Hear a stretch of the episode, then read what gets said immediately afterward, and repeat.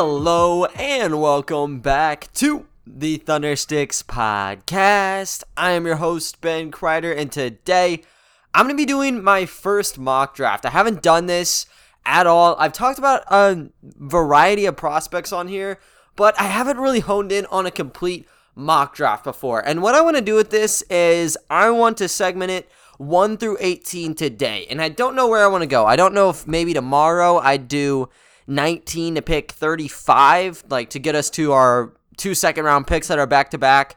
But I know for sure I definitely want to hone in on the three first round draft choices the Thunder have in this class. So I want to go 1 through 18, like I said, for individual scouting videos.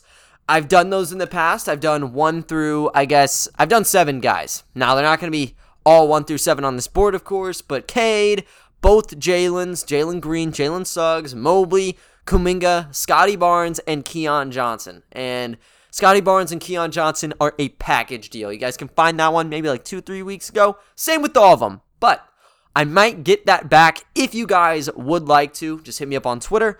But yeah, uh, without further ado, I just want to break down these 18 picks, man. And it starts with the big winner of lottery night, and it's Cade Cunningham from Oklahoma State. Now, when you look at Cade Cunningham, uh, I, I guess actually, if you look at the Pistons' perspective here, like them not taking Cade is an absolute catastrophe. And in my opinion, I don't know if one and two are as big as people make it out to be. I think those rumors saying, you know, the Pistons think highly of Jalen Green too. I could understand that. You know, I I was kind of of that position before lottery night, and I didn't really vocalize it because it is a real minority opinion. But I mean, if the Thunder would have got pick number two or pick number three, and they got Jalen Green, I would be just as happy as if we got Cade Cunningham. And I adore Cade Cunningham. I love him, but I think Jalen Green would have done, done just fine. And that's kind of who stuck out to the Pistons in these little rumors. I'd have to imagine that's a smokescreen, though. And if it's not a smokescreen, hell, talk to the Rockets, talk to the Cavs, talk to somebody. Juice up your draft picks. You'll get a ton moving down just one or two spots, right? I don't think the Thunder could be in play for this. But yeah, I'm, I'm going to assume this is just a smokescreen. They'd be dumb not to take Cade. So Cade Cunningham is going to be number one for them. They're going to get that star of the future, and they'll figure out how they want to break things down. I know Killian Hayes has been a point of discussion. Like, how does he fit with Cade Cunningham? Cade Cunningham fits with everybody. I mean, you just need to take a look at the Cowboys season last year. Cade Cunningham was clearly, clearly the number one guy they would have got, I think the Cowboys were in the running for JT Thor and Bryce Thompson last year in recruiting. Bryce Thompson actually transferred over to the Pokes for this year, but they didn't get JT Thor.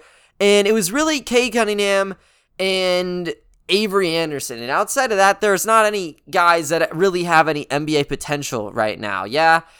But in some of the games, Cade Cunningham he was more about serving his teammates and making them look like the stars. That is the guy you want here. So I think Killian Hayes, even though he's more of that playmaker type, you put the ball in Cade Cunningham's hands, he can change Killian into a scorer in the blink of an eye. Same goes with guys like Jerami Grant, Sadiq Bey. You know, you want to keep running down the list of all these people they've hit on. Troy Weaver knows what he's doing and he'll be able to harvest draft picks. He'll get the young assets, and when you have a guy like Cade Cunningham to build around, you're gonna be bound for some sort of success here. Cade Cunningham is a guy we have not seen in like the past four or five draft classes, and I know it's just one of those like buzz talking points. It does have some merit to it. Like Cade Cunningham clearly in last year's draft class was number one. Like he's on an another universe from a prospect than Anthony Edwards was, because he wasn't even a consensus really until the very end. Cade Cunningham's been the number one since the beginning of the year, done absolutely nothing to prove otherwise. He is going to the Motor City. At number two, you got the Houston Rockets, and this is one where there is discussion because there's really this kind of, you know, A selection in Cunningham, and then there's 1B and 2B with Jalen Green and Evan Mobley. I don't see it like that. Um, obviously, I'm not the one taking the picks for the Rockets here, and we don't want the Rockets to pick the correct guy. We want them to be as bad as possible. They got a two year gap in trading picks, which is an absolute godsend to them. But yeah, we don't want them to get their foundation. This is the most important pick out of those, you know, these next three that they are going to own solely. And I don't think they're going to miss here. As much as it sucks to say it, I look at Jalen Green and I look at a superstar. This guy can score from anywhere. He can bounce like crazy. If he doesn't get any injuries, which is my only real knock with him, as well as, you know, pick and roll defense, maybe you can fix that. He's got the full package and he's going to be gunning out, dropping 25, 30 points a game like it's nothing. He's perfect. And I think you'd want to go guard here because, yes, you have KPJ. You need someone to pair KPJ with, though and you don't really have that currently. So the Evan Mobley talk, obviously Evan Mobley's an amazing prospect, but in the sense of fit, I don't think you can compete. You know, a center cannot compete with a guard, especially how they're laid out right now. I think they'd go maybe pick 23 or pick 24 and try to scoop up a center and, you know, go hit or miss there, as opposed to taking one right now and then having to hope a guy like Sharife Cooper would fall down into the mid 20s, early mid 20s. They don't have to worry about that. So they get Jalen Green. I think Jalen Suggs also has that potential, but I I don't think Jalen Suggs is as good. I've had him pretty low on the board out of like the top five for a while. Everyone else is kind of picking up on that.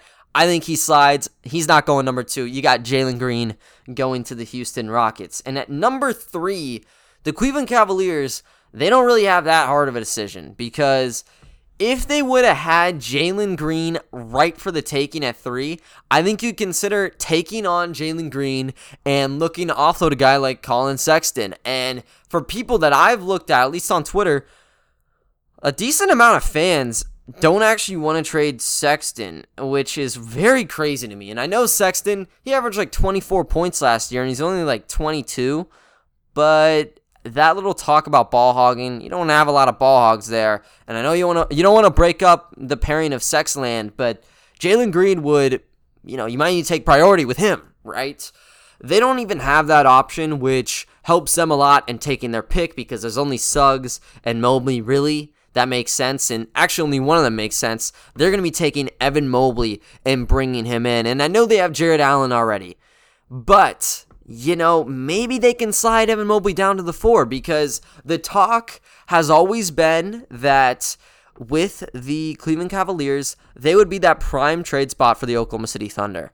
And whatever way you cut it, I feel like they have some sort of prospect. Now, maybe Jalen Green, if, you know, Mobley's gone, that might be their best shot at it because they are somehow in love with the idea of Sexton and Garland long term. But I don't think you're gonna pass on a guy like Mobley. I don't know, like if you're gonna get a guy like Mobley, he can slide to power forward. The other guys you get at six, if it'd be the Thunder making a move, would be someone like Scottie Barnes or Jonathan Kuminga. So I think there's a gap, and I don't think they'd want to risk it. You know, with Mobley, you have a guy who has the potential to be a star. He's already amazing as a defender, one through five, uh, which is wild. He fits in great with Isaac Okoro at the three spots. You kind of get that 3 4 mashup there. And then also, he has shown some bright spots shooting the basketball and dribbling, penetrating to the cup. So they get exactly what they want at pick number three. And then you fall down to pick number four with the Toronto Ra- Raptors. And I want to preface this by saying, and I should have done it at the beginning, there's no trades in this mock.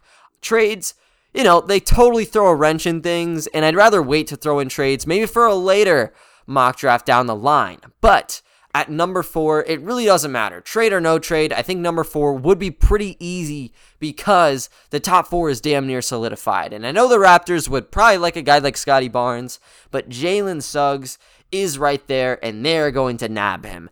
And that's a head scratcher. I know people would be maybe a little bit confused because of a potential fit. They already have Fred Van VanVleet, they have Kyle Lowry. But you got to remember, Kyle Lowry was probably like 30 minutes away from becoming a Philadelphia 76er back in March. There was that huge ESPN draft special. Really was kind of a, a wash because there weren't a lot of glitzy trades. Like, but you know, Kyle Lowry, like he ended up crying out of the tunnel the game before the trade deadline. It's like in Tampa, wherever they were. I mean, it seemed like he was done. Like he was crying. You know, I'd have to assume there was some sort of affection shown in the locker room. Like, yeah, it seemed like he'd be going to Philadelphia. And the trade didn't happen. They didn't meet on a good agreement. Uh, maybe they talked to Miami too, but there was nothing there. And the Raptors, they went from, you know, the seventh best odds to now they're at four. I don't know if you want to hit complete rebuild right now, but Jalen Suggs makes sense regardless because Lowry is 35. If you're already trying to trade him beforehand, you know, you could trade him. And then on top of that, Pascal Siakam. There's this rumor that Siakam could get moved for seven and James Wiseman. They could completely tear this thing down and it makes sense for them. They'd have a decent amount of assets to work with, and Jalen Suggs would be the guy at point guard. Very, very unselfish. He loves putting others on a pedestal. And for me, I don't love him as an off ball scorer. I don't even know about him as an on ball scorer right now. But He's a great leader. I think he has the high floor with the defensive end. I don't know if he reaches that star level, but he's a definitely a compatible guy that you could fill in regardless if you want to trade Lowry or not. But down the line, in the future, you could have Suggs and VanVleet right next to each other. You could have OG Anunoby in the works as well. So I think he would be that guy, even though positionally, you could try to make an argument for another prospect. Moving on, though, to pick number five. This is where it gets interesting with the Orlando Magic. And you got Scottie and you got Jonathan Kuminga. I'm going to go ahead and say they take Scottie Barnes, but I understand why Kuminga might make more sense. And that honestly could be a better argument. I'm just going to go with Scottie Barnes right here. And the reason why is, I mean, he can lock up damn near everybody. We saw in the combine measurements as well. He's got a really crazy wingspan, like seven four damn near. And you already have Jonathan Isaac at the four. And there is chatter because with Kuminga and with Scotty Barnes, here's the deal. You know, defensively, they're really, really good. I, I maybe would put Barnes above Kuminga just a little bit. As a finisher, they're pretty good. I'd put Kuminga a little bit above Barnes. So it's a clean slate. The thing that makes or break breaks both of them though is that three-point shot. And for the Magic, three-point shooting is a priority for them. They need to nab a three-point scorer, but there's simply just no one at that pick that makes sense. You're not going to go out and reach on a guy you know, that I'll discuss later. But like, you're not going to go reach on a perimeter shooter right now when the potential's there for a three, which they do need. So I'm going to go ahead and say Barnes. I'm just going to say they love the defense already because he already has that. Jonathan Isaac is amazing. You want to make some Goliath roster. Nobody can score on you. Barnes can give it to you, but he's also very good at passing the basketball. He's a, a very good passer. You know, the Draymond Green comparisons, we'll see if they kind of correlate at all. But he was good at passing in transition. Even in the half court, when he does drive in, he can find people open. I'd say Kuminga does a decent job. Didn't have the numbers that Scottie Barnes did, though, and also blocking shots. So I'm going to go with him. I'm going to say they like his archetype just a little bit better, and they have the hope that his jumper, which is a little bit wonky right now, could come to full swing, and he could be a three level scorer. He does have that potential. So I'm going to go with Scottie Barnes there. And at number six, you already know who the Oklahoma City Thunder are taking. They're getting Jonathan Kuminga from the G League Ignite.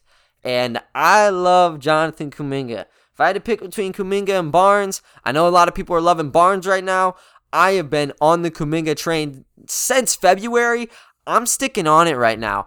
I love Jonathan as a player. I think this shot is a lot more fluid mechanically. It's much better than Scottie Barnes is. And unlike Barnes, who kind of has just been testing the waters with threes, Jonathan Kuminga did it all this year with the Ignite. He was shooting damn near five threes a game. And he'd have those games where he'd go one of eight, two of seven, just very nasty numbers. And he didn't even shoot above 30% in the G League. It was not good. But despite that, he was still a decent shooter, and I like the idea that he was taking a lot of reps. And he was taking shots off the dribble, he was taking shots off the catch and shoot.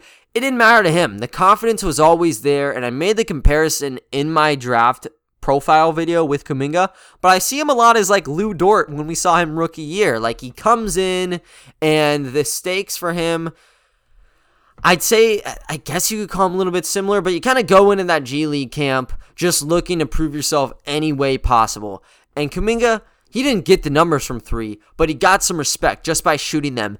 And that's what Dort did. He kept shooting, and this past year, like a 5% increase from three. That's huge. But he went from a guy you would purposely leave open to now you see him as a potential two way threat for years to come in this league.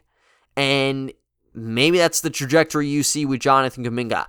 I like it. I like the way he's able to pull up when he's driving in. He has an amazing spin layup. And don't forget about the alley oops he's able to bring on. He's got the head at the rim sometimes.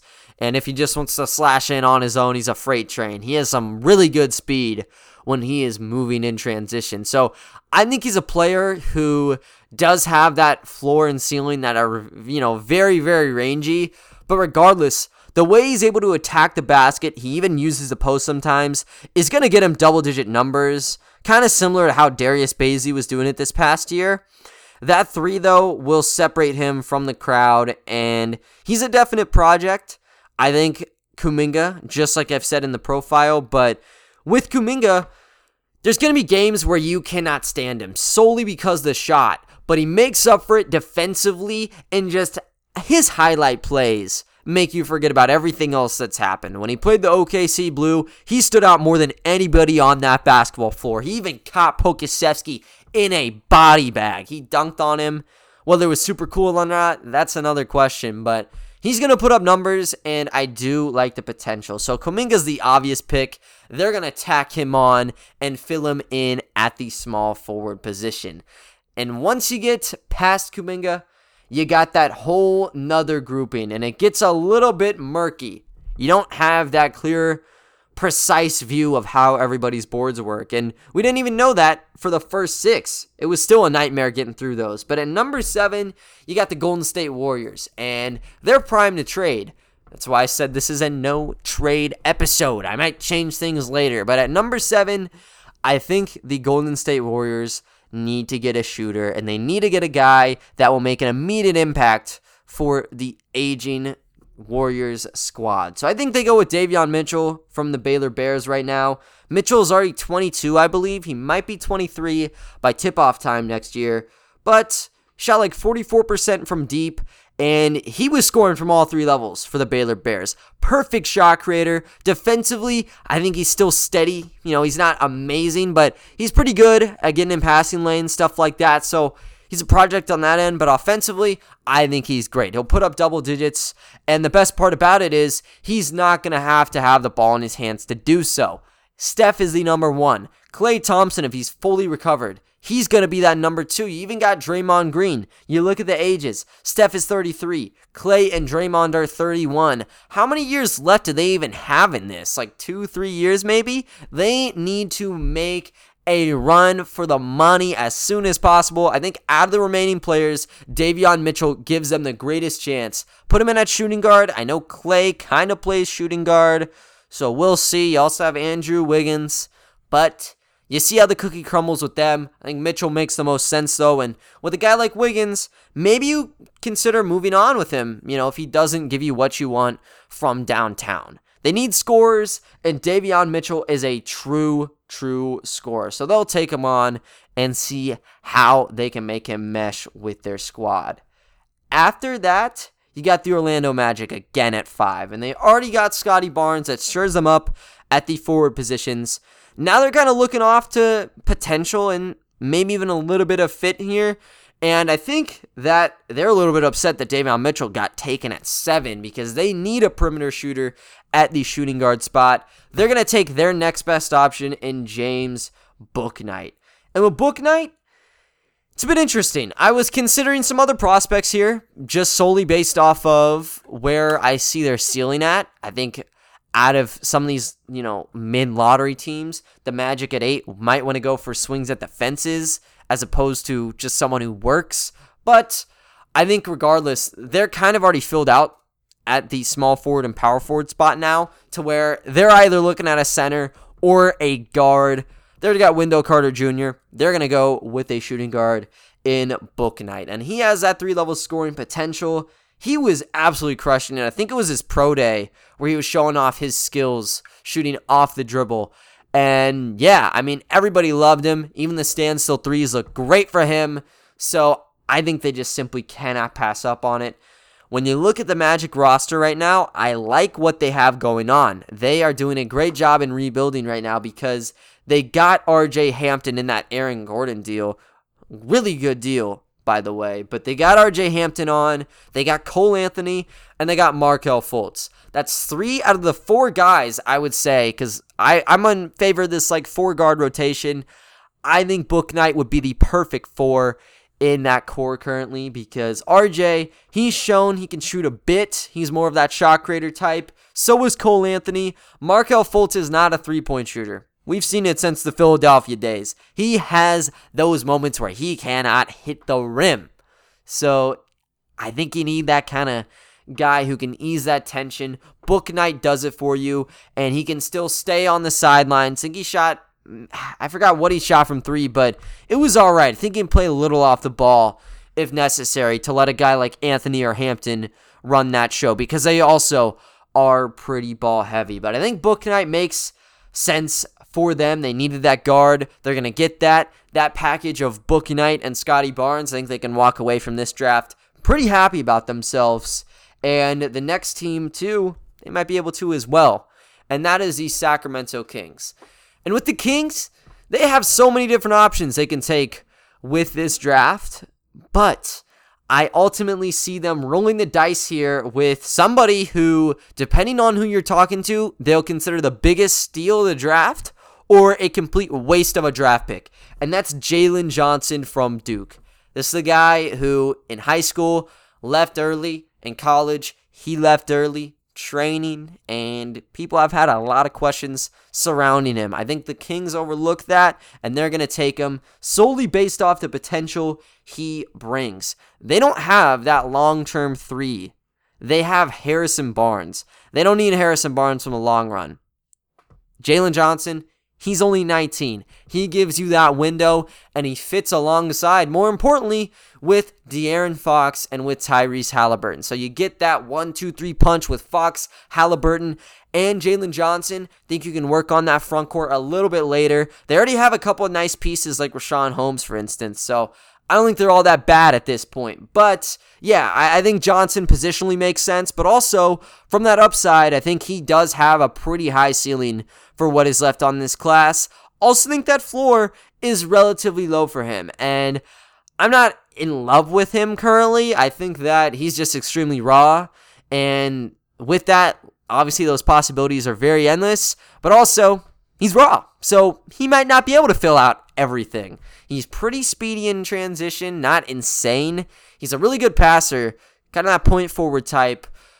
But I don't know about the three. I don't think he has as quick as a handle as a lot of people are making him out to be. But whatever. I think um, this you know this is just for what the Kings need they'll probably want to take that home run deep swing because they just already got a steal in Tyrese Haliburton. Want to keep picking up that momentum because chances are they'll be looking at pick number 10 through 14 for a little bit longer if they don't get somebody this draft class. Jalen Johnson, they need a small forward. They'll push along with him and they'll test the odds moving forward with what he could bring to them.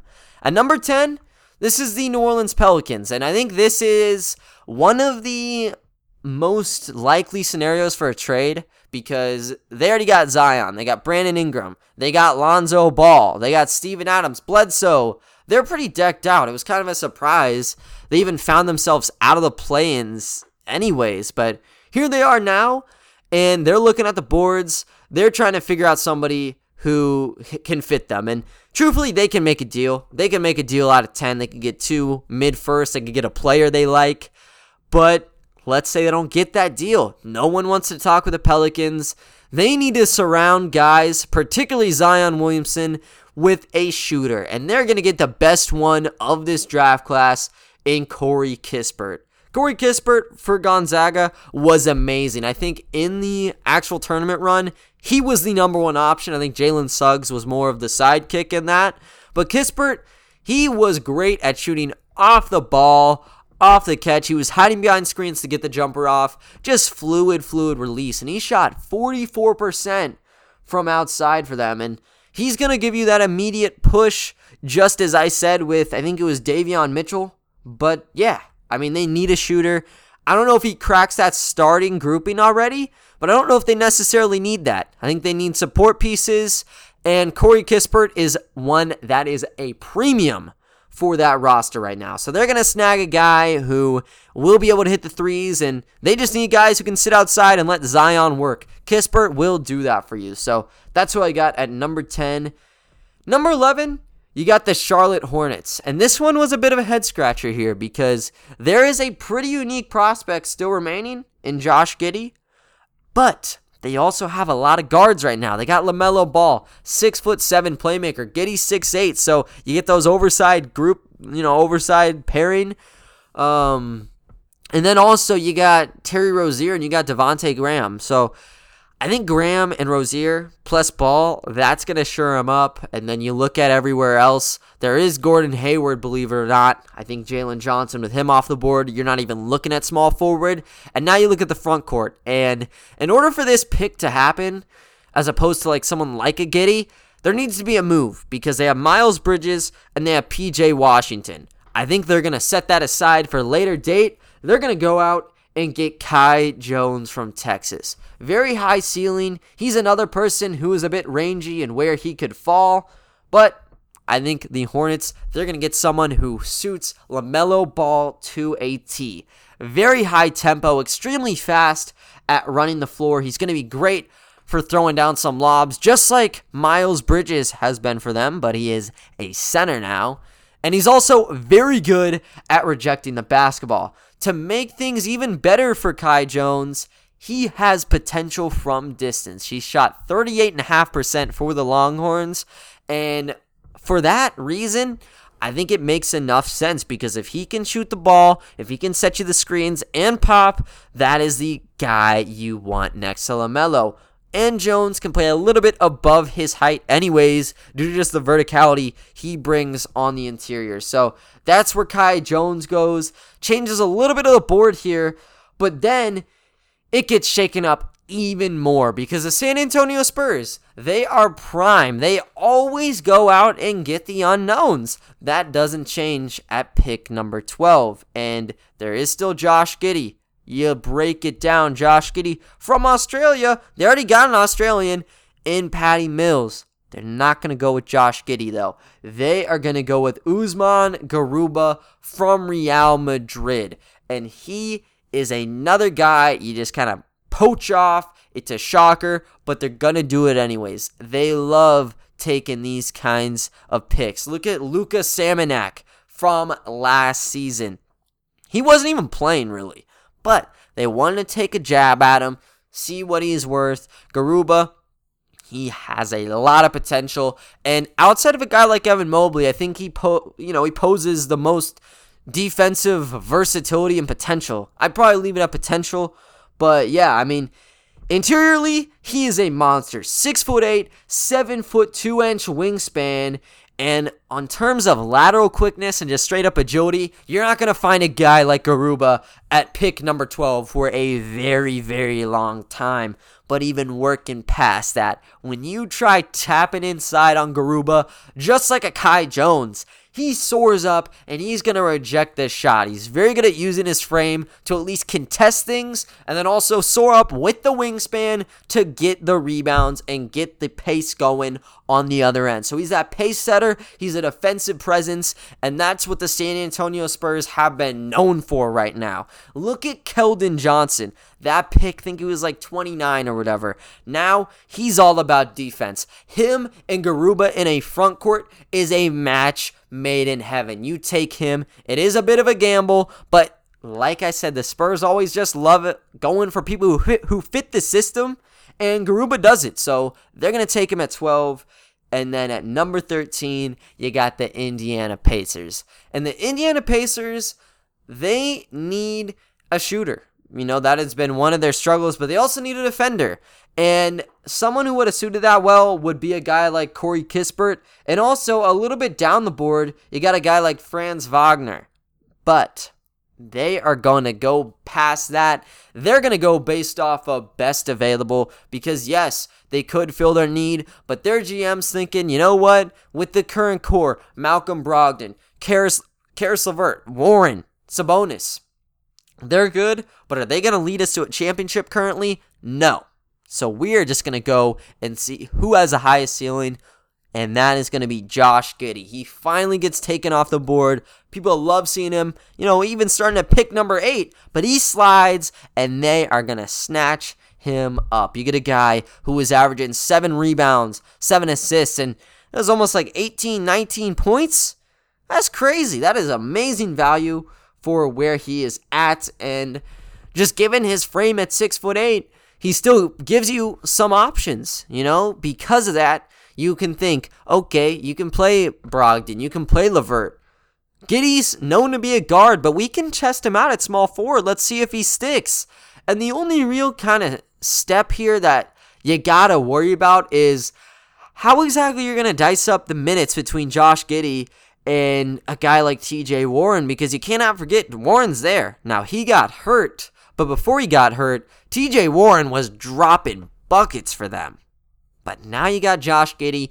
Would he be a guy that you bring off the bench and just play him a decent bit? He'd get the minutes. He'd take all the scraps from a Brogdon, from a LeVert, and since he's a point guard, since he's a passer, it doesn't matter if he's playing next to either of them. But you want to give him the minutes, and then you can look at the Warren. You know, you look at TJ. I think you know, despite all of these little things you got to pass through, Giddey's going to be their guy. It's going to shock some people, some Pacers fans, but they go after him. They're going to bet on that upside defensively. They're going to bet he can play above the point guard grade and, you know, they'll they'll see what he's worth in a couple of seasons. And, you know, for another team like the Warriors, they're also going to be thinking about potential worth, but it's going to be in that short term. And as I mentioned at pick number 7, they got Davion Mitchell. Now they're sitting at the very end of this lottery at 14, and they are looking to cash in. And they got two different routes here because they don't love James Wiseman. They need another center, but the guys that they loved, Kai Jones and then also Garuba, they're gone. So you don't have that high tempo guy remaining. And, you know, when you look at other centers, you got a guy like Sengun and Jackson. They don't want to go there. They want to go and find some more players who can fit and make an impact. They'll worry about Wiseman and maybe some of their other assets at the deadline. They'll get their center then. Right now, though, they want to fill out their core and complement Curry and Klay as much as possible, and they're going to go with another wing prospect here. They're going to take Franz Wagner at 14, and here's why. Six foot nine, he can play at the two or the three, but he's considered one of the top three and D prospects in the draft class. They need some defense in that second unit because that's where he'd be playing. But also, they need to alleviate some damage if Kelly Oubre Jr. were to walk in free agency this season, because that is a very big possibility. If he does walk away, you're going to need another small forward, and that is who you're going to find at Wagner. He's going to give you the production. You got a guy like Juan Toscano Anderson.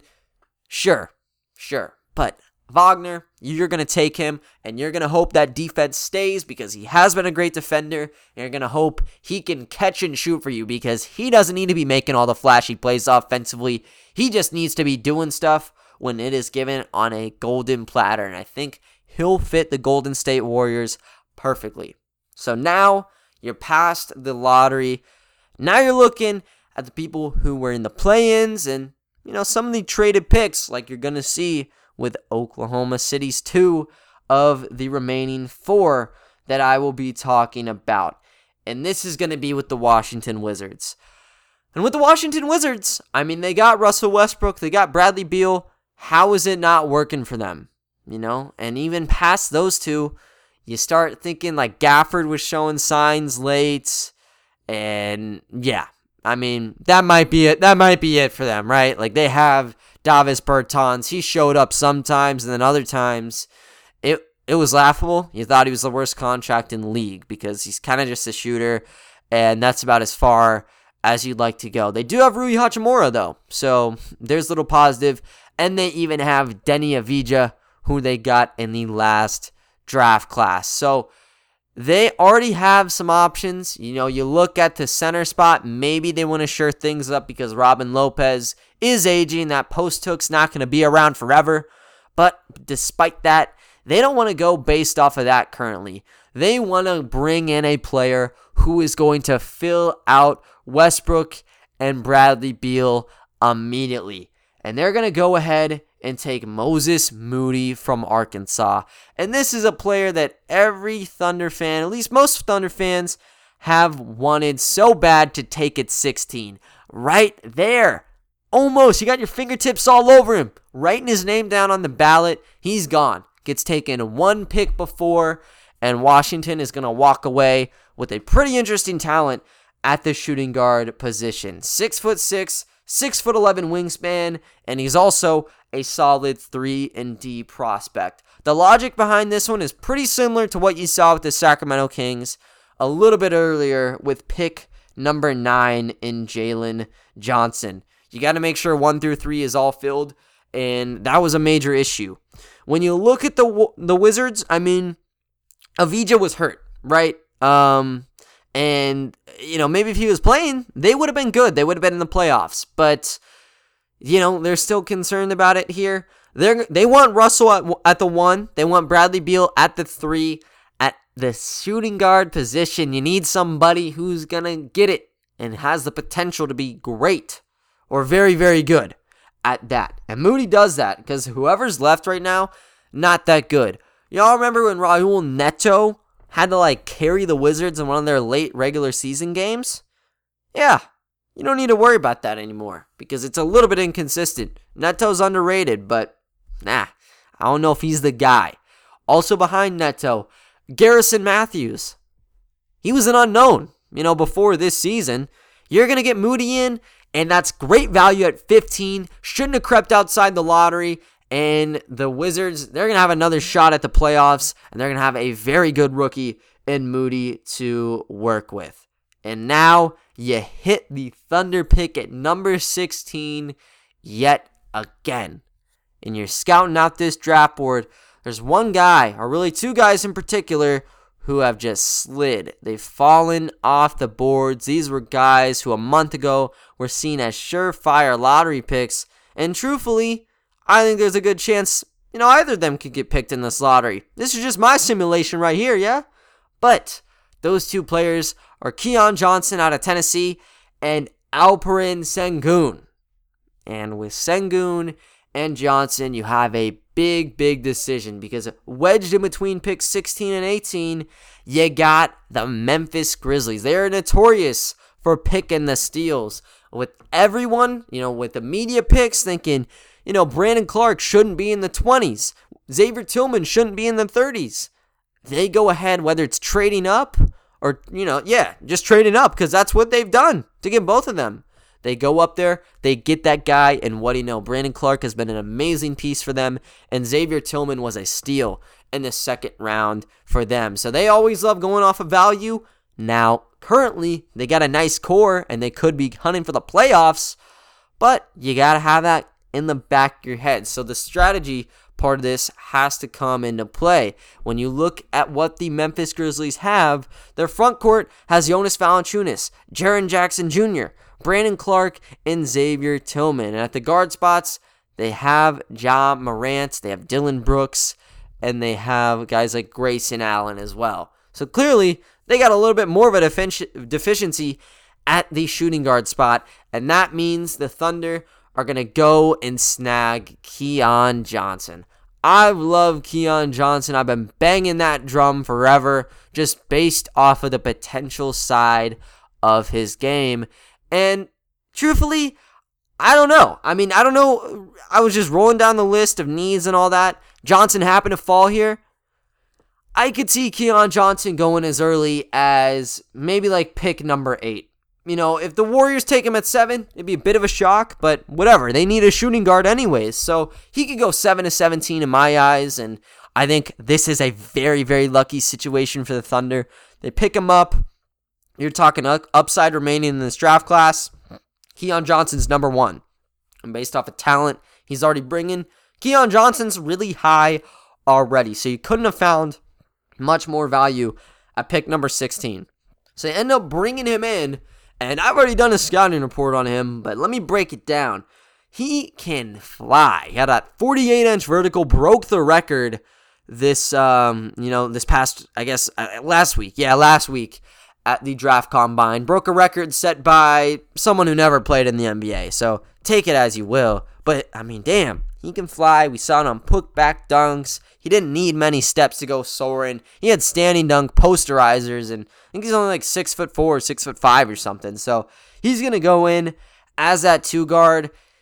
He slots in, and you have SGA, you have Theo, you have Ty, Micic, which I'll talk about later. He's not coming over.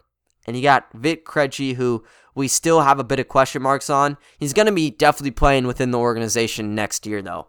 You're going to go on Johnson, though, and you have that belief his three point shot will work out because I mentioned he can soar in as an off ball threat. He is dangerous cutting into the basket. He has a perfect understanding of weak side defense, and he's going to exploit it to the fullest. In transition, you're not going to find many people better than him in this draft class. Even rebounding offensively, he's going to soar up and get those second chance points. He's very gritty as a player.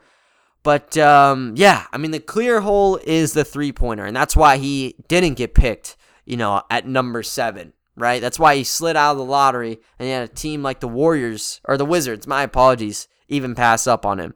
That three point shot is very, very, you know, raw currently. He didn't shoot over 30%, and I like him. I think there is some real hope in that jump shot, but guess every other GM did not because now he is here at this pick, and I cannot be happier.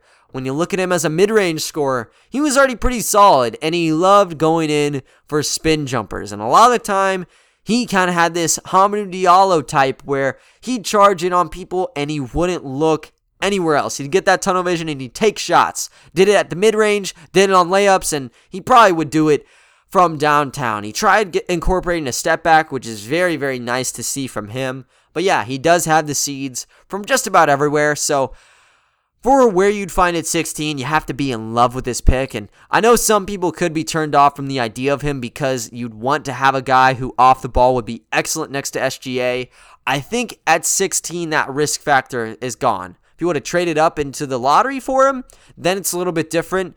But I don't even think you're worrying about it because his floor is almost like Hamidou Diallo currently, where he can't shoot, but in the mid range, he's looking nice. He's starting to pass when he's driving in and, you know, going for loose balls and stuff. He's still very active. So you're going to get a high energy, high, you know, um, highly regarded player in Johnson, where fans, there's going to be a lot of Keon Johnson jerseys just simply based off of how he's attacking the basket because he is electric. Love to bring on a guy like him, and you end up taking him at pick number 16. But now it's 17. You got the Memphis Grizzlies again, and they still have that same philosophy.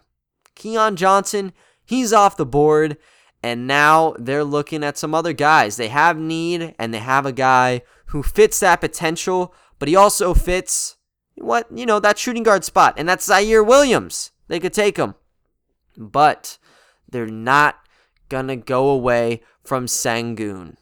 They don't really need a center, but they've heard the media, they've heard the potential with this guy, and they're not gonna let this pick go to waste. Mid first round pick, they don't want to trade it. They already have a pretty well decorated core, but they just want to get even more potential on this train. So they're gonna go ahead and take Alperen Sengun, and they'll see where it kind of leads him think he's just the best available now. You know, no matter how you want to slice it, and potential wise, that's that's what you're looking at because as a floor, it's definitely not better than a lot of people remaining. It's really not. You know, it's like a second round grade if he doesn't hit that ceiling, but. You know, he was playing decent competition. He was doing very, very well. Was a little bit cold in his final few games before, you know, he called it quits and now he's looking to go into the draft. But he was still solid. And people have compared him to like a Sabonis type, a Vucevic almost, where, or I guess Kanter would be a better comparison, where he's a very back to basket type guy, a little bit of the mid range game, but the three is a little unproven currently, but he has a nice touch inside, able to get the rebounds, and he's able to reject some shots. So he's very traditional in that sense, but um, yeah, I mean, if he fills everything out, you're good. And he almost is hitting that prototype of the current center of the Memphis Grizzlies and Jonas Valanciunas. So he's a backup plan uh, of a of sorts because with Xavier Tillman, you don't look at that guy and think he's going to be a starting center in this league. He's going to be a quality backup for probably a decent amount of time, but yeah, he's not going to be starting for you. Um, he's not going to be a starter on a championship contender, and I don't know if Sengun or Valanciunas are either, but you know, at least with Valanciunas, he's been playing at that All Star level, and I mean that's kind of that with him, right? Like he he's able to play pretty pretty damn solid, and I think with um, Sengun, he could fit that mold of being a very good rebounder, getting double doubles, setting the screens, getting the blocks, just everything. And with Valanciunas already at age, I think it's 29. That's not insanely old, of course, but you know, you're thinking towards the future. You're thinking of Ja. You're thinking of some of those other guys like Jackson as well. And with the fact Valanciunas, he's going to be an unrestricted free agent after next season. Maybe he walks, and maybe Sengun had a very impressive rookie season. You can bring him in and try to incorporate him as part of the future because he does fit the timeline. I would think Valanciunas would love to stay, but you know, it is what it is. Ideally for the Grizzlies, they would have loved to go ahead and take a guy like Usman Garuba at 12, but he's off the board. And now, when you're looking at front court pieces, you had Sengun, who shouldn't have been there, most likely. So they'll take him. And then you got at 18 the Thunder. And they're wrapping up this this pod because if I finished out this first round, we'd be talking 90 minutes of basketball. And I don't know if people would love that necessarily, you know, when it doesn't involve the Thunder's picks. But at pick number 18, there's still a ton of options that you could go for. I think Ziaire Williams has that potential, right? And I also love JT Thor. I've talked about him. I've said on Twitter how much I like his potential, and then people have laughed at me about it, right? And that's just the name of the game. This is a draft class where, and I guess it's every draft class, where there's a lot of polarization between prospects. And with 18, there's going to be a guy who doesn't really have a lot of polarizing takes. This is just whatever. They go ahead and take Isaiah Jackson. And this is a guy who the Thunder have been, or at least the fans have been talking about for a while. And there's speculation, Presti's had his crosshairs just locked on this guy for a while. There's actually a promise, a rumor that's rolling around. And with this draft pick, Truthfully, I'm not really going to take it much into account. Now, I'm not going to lie. Obviously, at 18, that, you know, that made me solidify it a little bit easier, but I still think they need a center and whenever you go to picks like 34 and 35, there's simply just not going to be as much talent left at the position. And they would have loved to take a swing at Sengun. Now he's gone. I think it's a win win for them either way, though, because with Isaiah Jackson, they're going to be getting a guy who fits SGA and just fits the current state of the team regardless because he's a perfect pick and roll player next to SGA. With Kentucky, he was a very fast player. He'd soar up for dunks, and that's what's been necessary. That's kind of what Moses Brown did, and you know, now Brown is in a Celtics jersey. You don't even have a center. So you need Jackson. He'd be going in, getting a lot of minutes. I think you would not be too unhappy with it because he does have that kind of already skill, you know, set in stone skill set of rolling to the rim, and you'd be fine there. As a rebounder, he's also solid and he's a good shot blocker. He can go up, and then also, he has that mobility to where he can get a rebound and he can speed up to the half court line and then make his own decision if he'd like to. And then there's even a little bit of playmaking, but yeah, I mean, that's also one of those things where it's an iffy. One of the big iffies, though, that, you know, turned him from a lottery guy to now he's at 18 getting picked off is the three point shot is not there currently. You know, playing for Kentucky, he had bits and pieces where he'd be able to shoot the three point shot at an effective rate, but it wasn't enough to the point where he is considered a three point threat currently. If he's able to hit that, oh, you got a money pick here because he's already energetic. Energetic, my bad.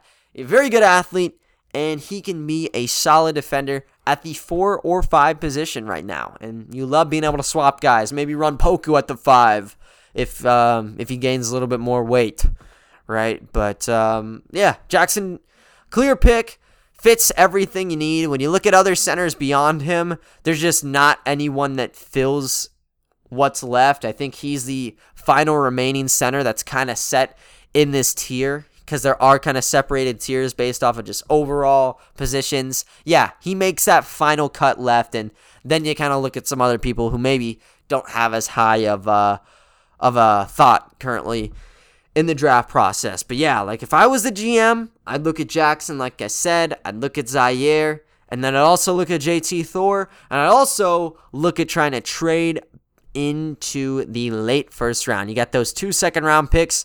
Maybe if there's a guy that you have fallen in love with, which you know I'm I'm kind of a sucker for falling into some prospects, so I have a couple on my mind. But you know, if you want to try to trade up, there are some teams later on that clearly are in win now mode. Heave off a couple assets or maybe even some players, and you could get a deal done. Might talk about those potential trade ups in another episode. Also, who you could look at in the second round a little later on. But that is going to do it for today's episode. Hopefully, you guys all enjoyed this. If there were some takes on this mock draft that you guys just were disgusted by, make sure to tell me on Twitter. Tell me why I'm an idiot, and I will take that to my heart, and then I will reply to you based off of what you told me. But yeah, like I said, that's going to do it for today's episode. Really appreciate all the support, and I will talk to you all next time. See ya.